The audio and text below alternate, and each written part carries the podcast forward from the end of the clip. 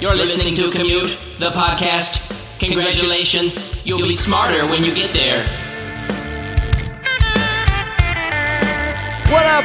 Welcome into Commute, the podcast. I'm Dave. And I'm Jay. And we are about to take you on a deep dive on three topics that we find interesting, and we're betting that you might just find them interesting too. We can promise you this you'll be smarter when you get there. On this edition of Commute, how are you?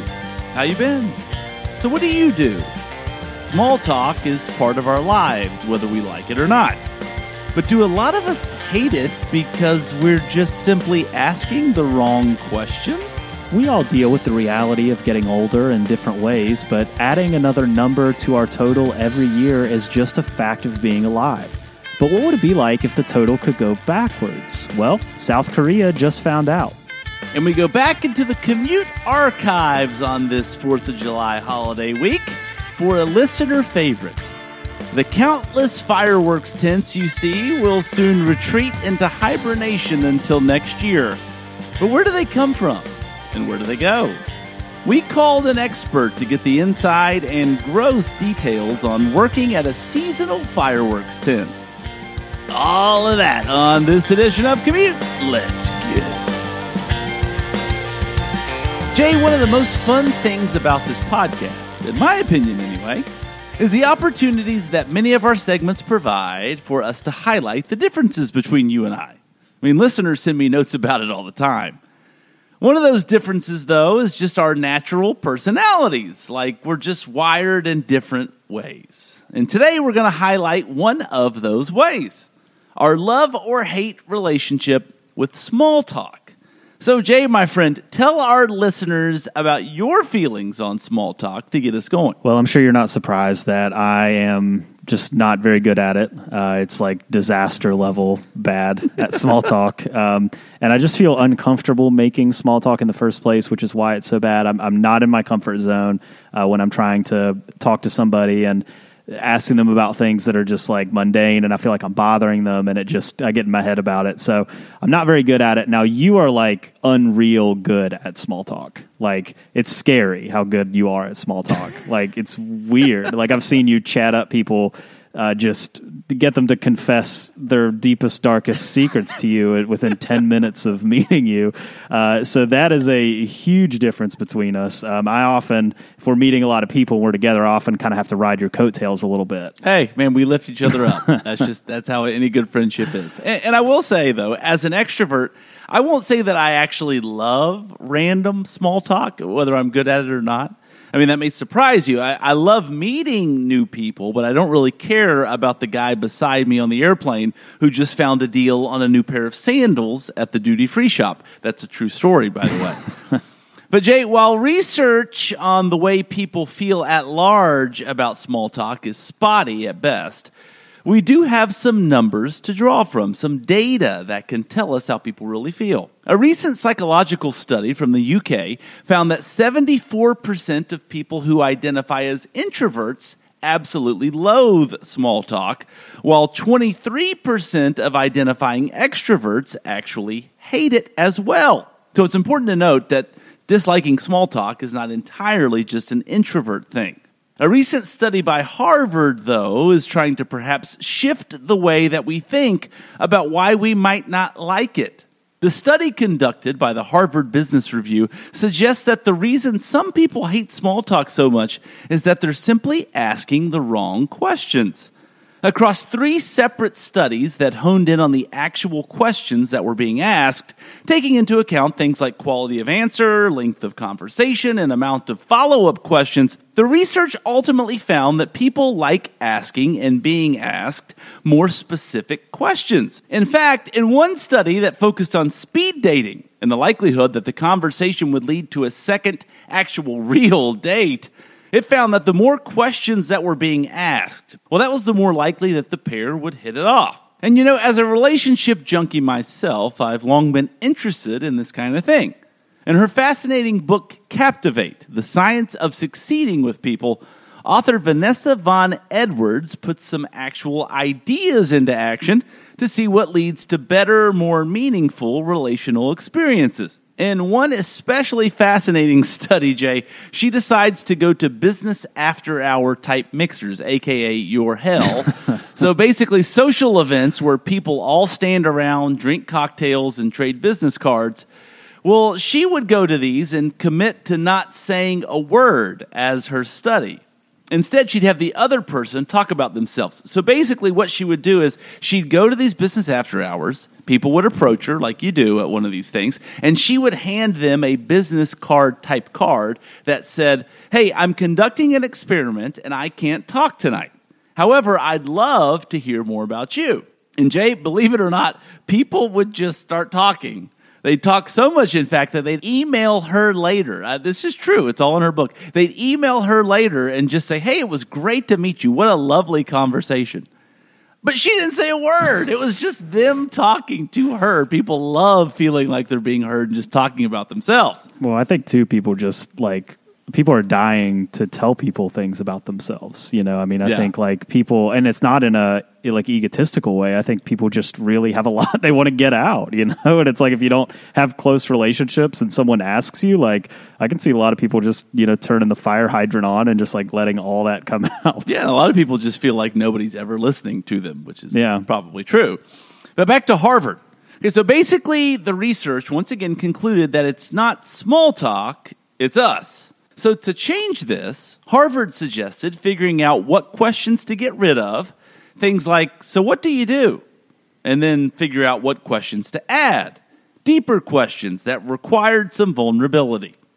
Well, Jay, a reporter and self proclaimed small talk hater at Vice named Alex Fleming Brown, well, he decided to give it a try himself. Fleming Brown first decided which questions that were in the typical relationship quiver that he should give up. He landed on some that I think a lot of us use. So he was going to abandon using questions like, How's work? How about the weather? You been busy over there? And the classic, So how are you? He replaced these, Jay, with some of the suggestions from the Harvard Business Review research. Things such as, What excites you right now? What's something you're looking forward to? Where'd you grow up? And what's a charity that you support? Imagine being asked that. You're the, somebody walks up to you. The first question, "Hey Jay, what's a charity that you support?" I would I would just panic. I would panic lie. I'd be like "Duh, Wi- World Wildlife Foundation, like, and it would just wouldn't even be true. Well, well, I mean that's a good point because it may not surprise you, Jay. All of these bombed, and they bombed so bad that they left Fleming Brown a bit disheartened. Not necessarily doubting the research, but doubting its real life use. Fleming Brown concluded, and I quote, It appears I was too quick to judge small talk. Perhaps there's a certain beauty in the verbal ping pong that happens at first dates, conferences, and funerals. At least everyone cares about the weather, and it changes all the time. Small talk exists for a reason. It has conventions, and conventions can be followed competently. Sure, small talk is cheap, but aren't we all? And so, Jay, I gotta say, I think I agree. I mean, do I prefer deep conversations? Well, yeah, I love them. But I don't need to necessarily know my barista's 10 year goals or hear about an upcoming colonoscopy from an insurance salesman who works across town. Both real stories.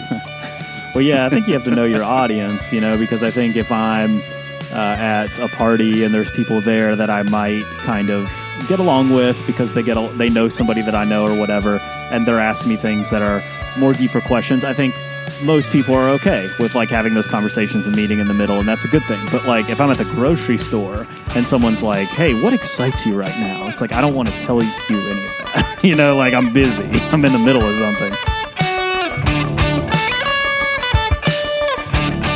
So, Dave, every year we hit our birthday, we get older, we add another number to the total. Uh, this week, actually, when you'll be listening to this, I'll be turning 34. So that's exciting. hey! Um, we're uh, we're we're getting old. You know, we're starting to kind of get a little closer to the big four zero. Uh, how you feeling? Uh, let's do a quick kind of check in here in your mid thirties. Well, I've changed a lot over the last few years. I, I've changed how I feel about birthdays. I will be 36 this year. And when I turned 30, it was really hard. That was a tough birthday for me because Yeah. you, you feel you're not necessarily young it, anymore. Was for you. it, it was, man. It was. I have a picture of you with a hat on with the number thirty, and you just look like the most Like like you look like someone has just ripped your entire soul out of your body. You look so crushed, and you're at a party for you. Yeah, yeah, that was, that was a rough one. Um, but since then, I've really changed my perspective. And truly, birthdays are a gift.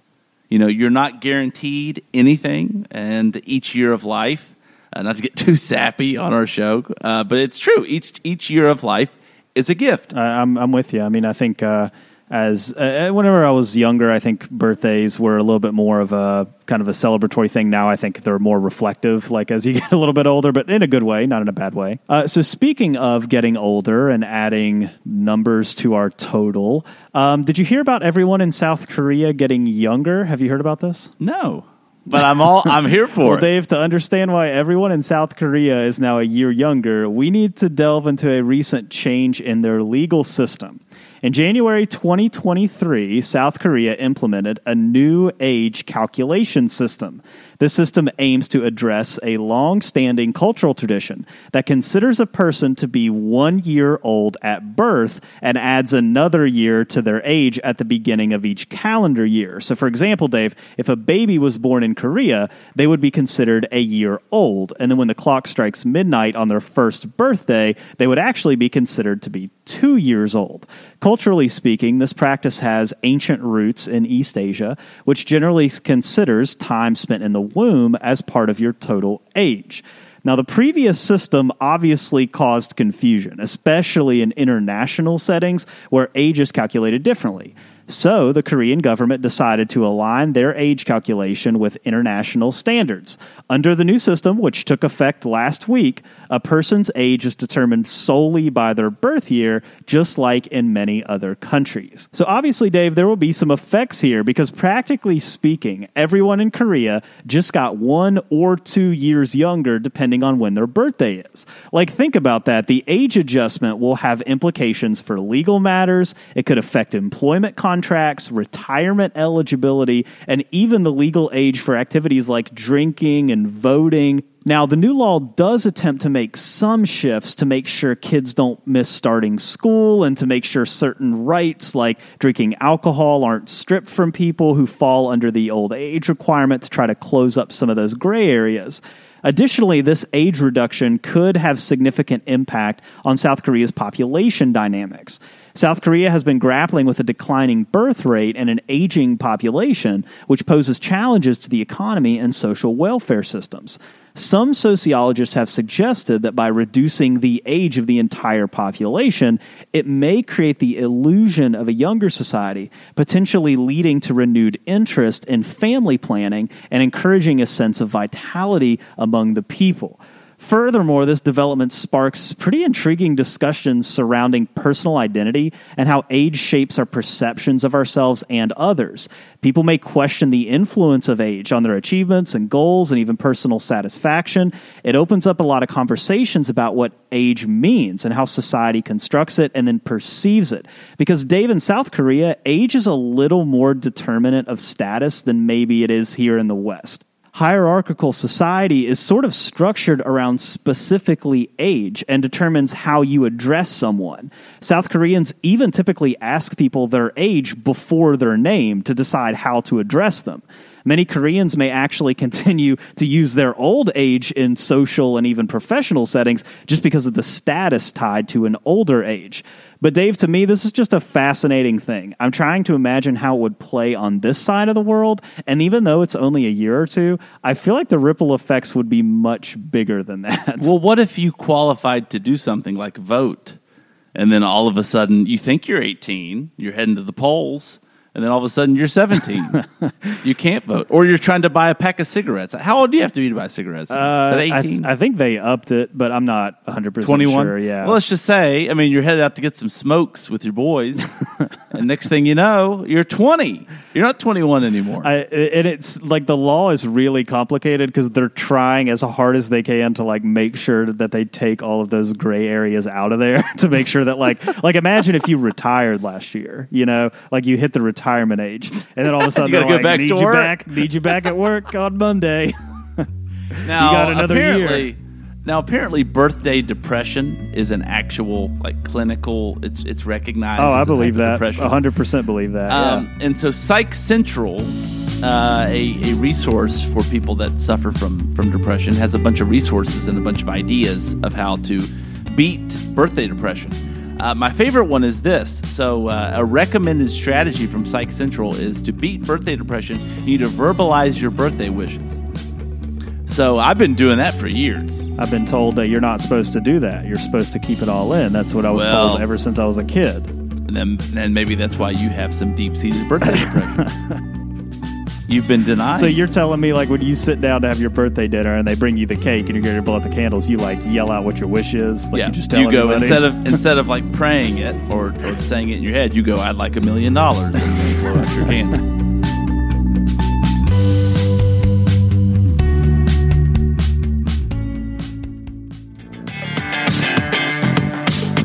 So, Dave, we're a little bit past the 4th of July, and uh, this is when we as a nation shoot off a lot of fireworks. Are you a fireworks guy? The older I get, the less I like fireworks, which is it makes me feel very much like the get off my lawn kind of guy. But what shocks me, and I know that you're going to get into this, what shocks me is how many firework tents exist in every single town in America. Yeah, I realized that I had crossed a threshold this year. Uh, you know, I used to shoot off fireworks with friends in high school and stuff like that. And then this year, there were people in my neighborhood shooting them off at like 10 o'clock at night on July 6th. And my kids were not happy about it, and I was not happy about it. And, you know, I realized that there had been a sea change in the way that I saw fireworks, and that now I sort of see them as a nuisance, whereas before I thought they were kind of cool. You mentioned tents, and uh, I, I, we started talking about it, and I just got really interested in finding out, like,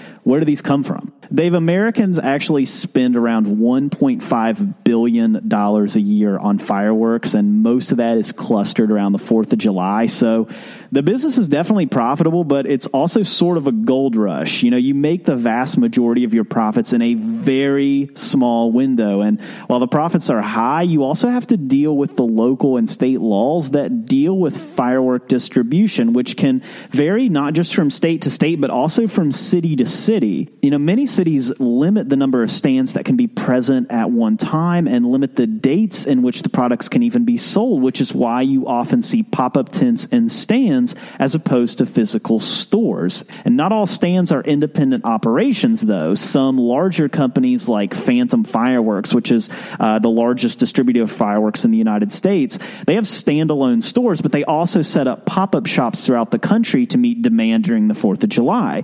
And entrepreneurs who choose to participate can contact a distributor to sell their products, purchase a package and signage, sell what they can, and then pocket the profit. Typically, fireworks selling windows only run for one week. So, a downpour or a scorching hot day during that holy week, it could cost your stand 15 to 20% of your yearly profits in just one day of bad luck.